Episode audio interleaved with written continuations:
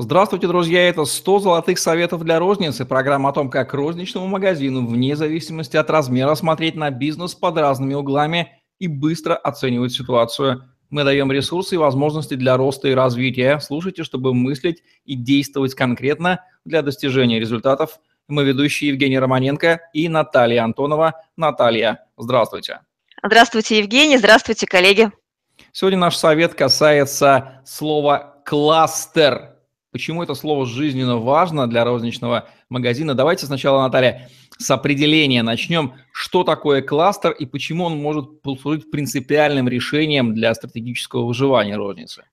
Да, давайте э, сначала определимся с дефинициями, с определением. Кластер – это группа географически соседствующих и взаимосвязанных компаний, которые действуют в определенной сфере и э, взаимодополняют друг друга. Это определение Поттера, то есть оно достаточно известно, и на этом определении строятся возможности для выживания небольшого магазина. Мы рассуждаем сейчас с позиции небольшого хозяина небольшого магазинчика, который Сразу действует. просится пример. Приведите какой-нибудь из вашей практики этого симбиоза такого.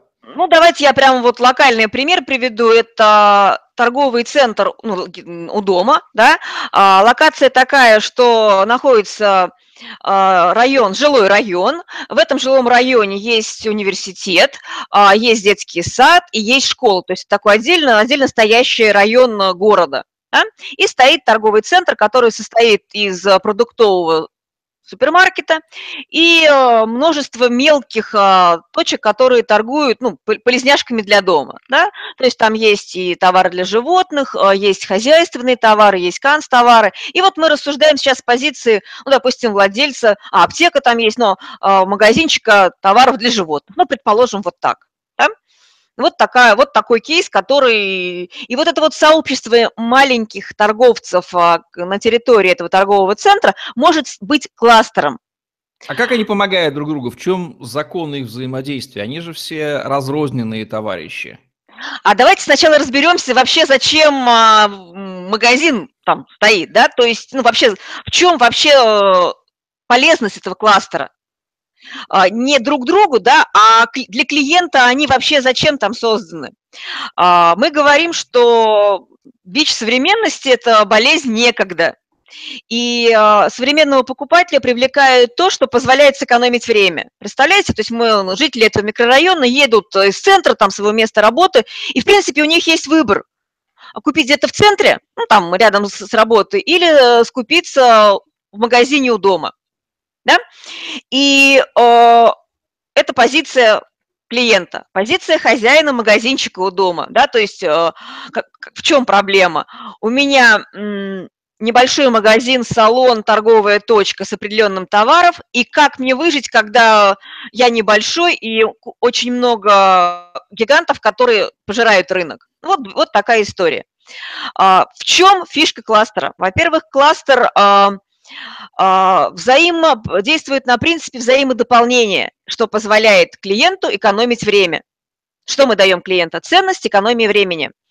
А, другая фишка, другая выгода – это удобство клиенту, географическое соседство рядом с домом.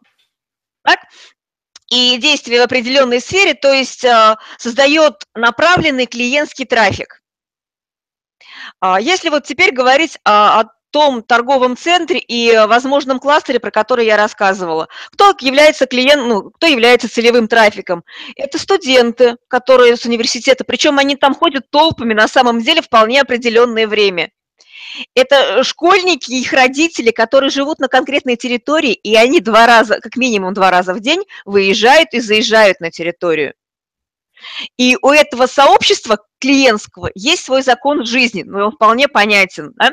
И а, если правильно а, сформировать товарное соседство, сейчас этим озабочен аренд, ну, условно озабочен арендодатель. Ну, как, он чем озабочен? Как сдать площади? А каждый из этих маленьких магазинов чем озабочен? Как мне продать свой товар, чтобы ко мне пришел клиент? Так давайте решим задачи друг друга. Предложим клиенту в кон конкретной территории вполне понятные товары, и он никуда не поедет от нас. А в чем выгоды, э, которые дают конкурентоспособность ну, э, образованному кластерному сообществу. Это удобство э, клиентов и экономия времени. Это то, что мы даем клиентов. Они могут купить быстро здесь и сейчас. И здесь цена может быть чуть выше, чем где-то там. И клиент будет готов э, переплатить за экономию времени. Э, очень хороший, ну, такой обмен рациональный, брать-давать. И здесь не обязательно быть низким по цене, здесь важно быть нужным, полезным и вовремя. А какую выгоду получает участник кластера? Это экономия а, на продвижении.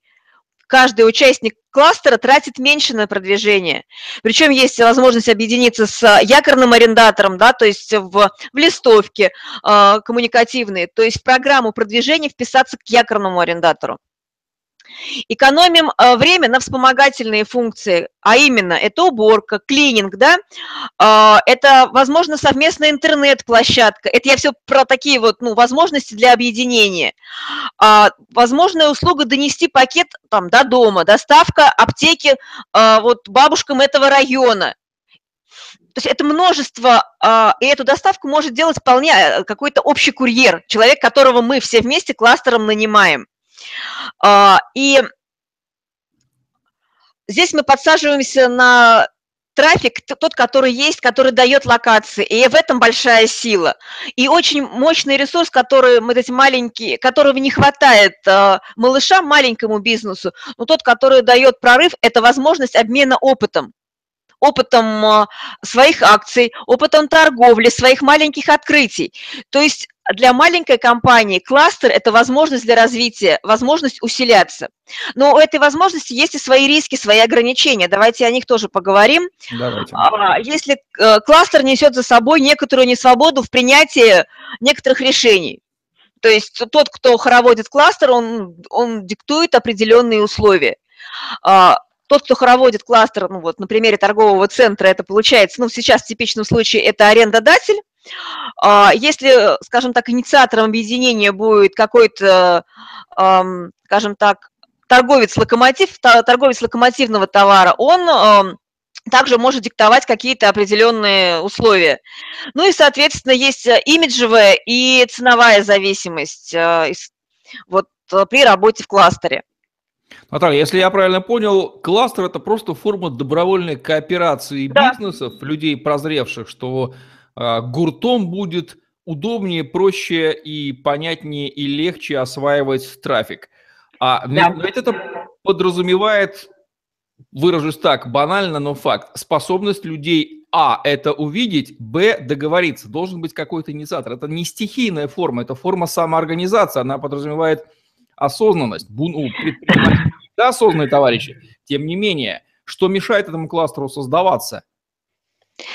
А, скажу честно, мы, вот, мы в российской действительности слегка, слегка неосознанно. То есть находимся, вот я говорю мы, потому что временами у каждого есть... это одеяло на себя, да, да и, наверное, да. это блокирует создание, неумение самоорганизовываться, неумение объединяться для решения и общественных задач, там, и бизнесовых задач. Это да. же рядом.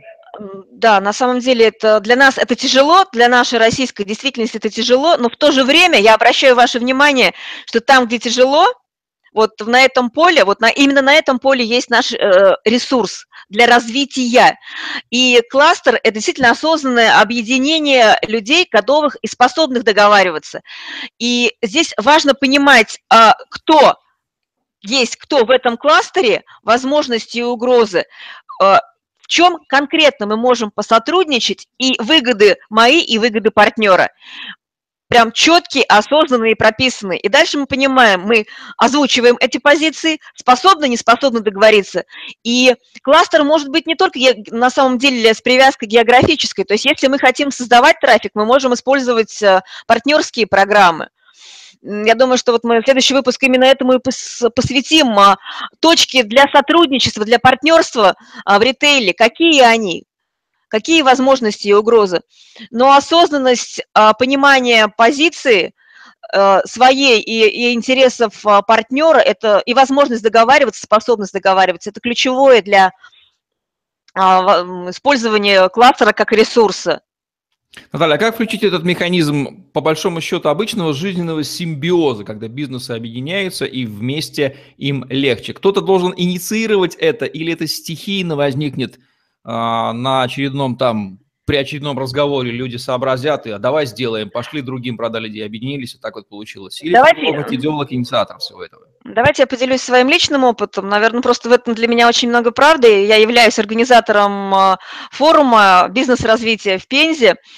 И так получилось, что мы стали инициатором вот этой такой кластеризации э, объединения. Даже до кластера мы еще пока не дошли, а, но я вижу как с каждым форумом, во-первых, мы начали, мы это предприниматели, а, владельцы, собственники бизнеса конкретного региона, а, которые хотят развиваться, да, и первые форумы, то есть только спикеры говорили, а дальше начал, начался процесс взаимодействия, и мы пригласили к диалогу местных предпринимателей, они делились опытом, рассказывали, как у них, спорили, потому что были разные точки зрения, разные стратегии, а, были конкурирующие компании, то есть у нас сильный, очень сильный кластер такой пивников, ну, такой прям сильный, кондитерщиков, и сначала а, они очень так это, ну, конкурировали в позициях, да, а с каждым годом, вот уже седьмой форум в этом году будет, меняется формат и меняется э, способ взаимодействия, создаются новые формы сотрудничества,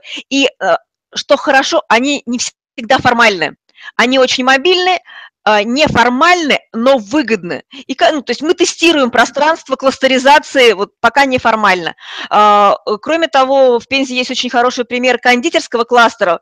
Это производственные компании, которые выходят на уровень федеральный, объединяясь в кластер. То есть из моего регионального опыта я вижу большую ресурсную составляющую объединения э, кластерного и э, договороспособности. Я вижу как раз тут компании, которые понимают эту возможность. Примером кластера в рознице могу привести, у нас есть такой, такой закупочный союз а, региональных магазинов, они называются магазины моего района.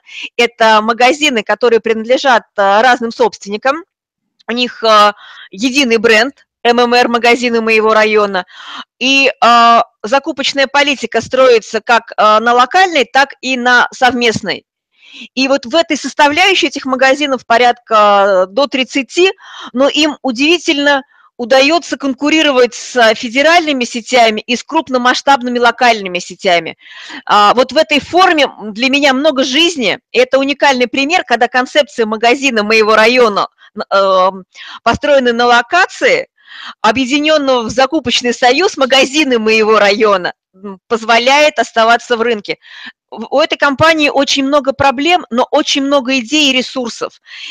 Множество кейсов, которые делает эта компания, реально сделаны на территории, они прекрасны. И вот этот удивительный пример, помог, позволяющий разрозненным собственникам, инвесторам объединить вокруг себя несколько десятков торговых точек, управляемых э, ну, отдельно, но в то же время решая задачу конкуренции вот на таком серьезном конкурентном поле. Очень интересная история, и это действительно ресурс. Если я правильно понял, любая кластеризация рождается там, начинается там, где имеет место банальный диалог. И вот подобный диалог предпринимательского сообщества, mm-hmm. а в любом диалоге рождается идея мгновенно – и породит идея кластеризации. Она просто не сможет остаться незамеченной. Вот для этого и нужен, нужен, нужно общение. А как иначе а, еще рождаются хорошие идеи. Верно, Наталья? Да, и ключевое, пожалуй, вот во всей этой истории придумал идею, сделай. То есть это тестирование своих идей на жизнеспособность. Пусть она будет небольшая, пусть это объединение будет локально по какому-то проекту, по какой-то закупке. То есть вот объединение в закупочный союз не обязательно там глобально весь ассортимент закупать. То есть э, э, закупка сезонного товара, объединение закупочный союз. Есть очень хороший пример. Совместные закупки, мамочки объединяются, и вот как-то мамочки быстро договорились и имеют возможность закупаться там ну, в разных историях совместно. Это хороший пример, э, э, скажем так, кластеризации мамочек, то есть кластер мам, молодых мам, там совместные закупки. И вот эта кластеризация, множество примеров в различных отраслях. Почему мы, ритейлеры, предприниматели, одна из самых древнейших профессий, упускаем свои возможности? Придумал? Сделай. Ну, слушай, предприниматель человек по определению, он живой, активный и умеет договариваться, поэтому кластеризация – это прекрасный способ реализация этой самой предпринимательской способности. Ну уж если предприниматели не могут договориться, тогда нужно задать себе вопрос, а что мы в бизнесе делаем, а, если мы не можем для себя а, сделать действия, которые нам принесут же благо. Спасибо, Наталья, за эти рекомендации.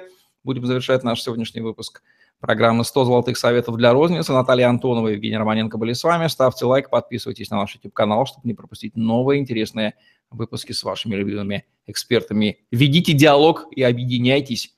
Это обычный жизненный симбиоз, который делает всем лучше. Всем пока.